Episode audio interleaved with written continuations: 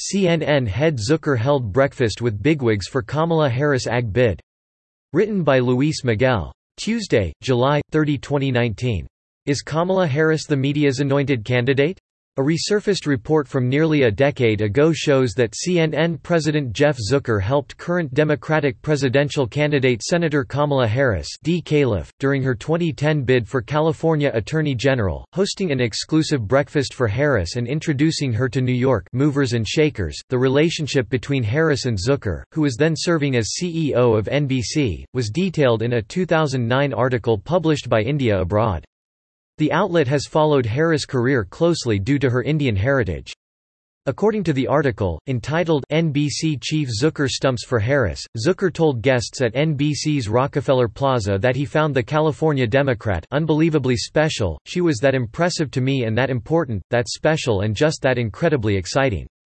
Zucker is quoted as saying, his praise for Harris foreshadowed her rising political career, which now sees the first-term senator among the top four contenders for the Democratic presidential nomination.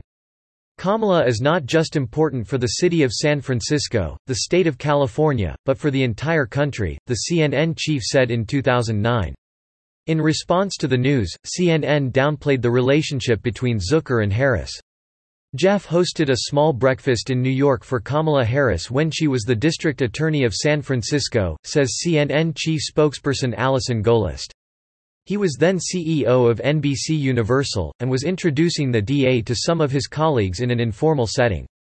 He has seen her a handful of times in the last ten years, all in his capacity as a journalist. His relationship with the senator is no different than any other national politician, and he has never endorsed her, or anyone, in any capacity. Lily Adams, Harris Communications Director, made similar remarks. They talk when they see each other, like at the town halls, but that's really the extent of it, she said. But the India Abroad reporting contradicts the claims by CNN and Harris representatives.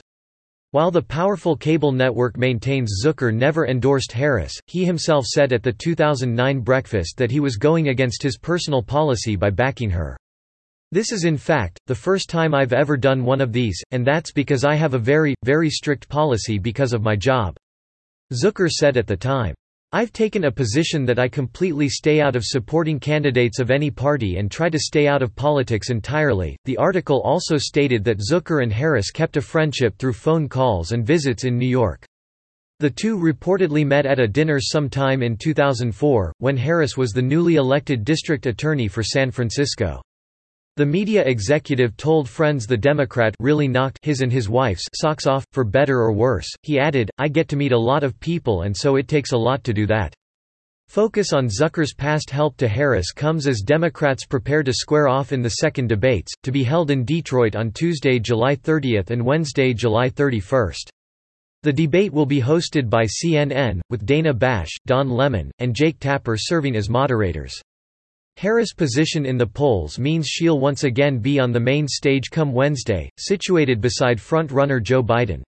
Harris experienced a bump in the polls after a heated exchange with the former vice president at the first debate, in which she censured Biden's opposition to federally mandated student busing in the 1970s. Biden's position was that courts should only require busing in cases of de jure segregation, but not de facto or voluntary segregation.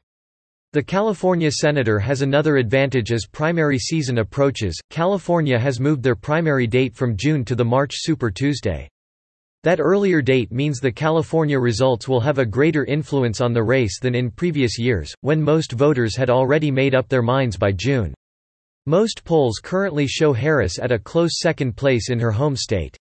A California victory, with the resultant large share of the state's 475 delegates, would place her well on the way to the nomination.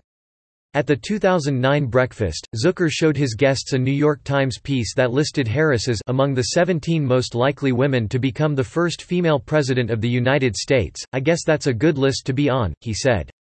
Has Harris been hand-picked? Americans are soon to find out. Subscribe to The New American and listen to more by clicking podcast on the top right corner of our homepage. Also, please consider donating to help us push out more content for you, our listeners.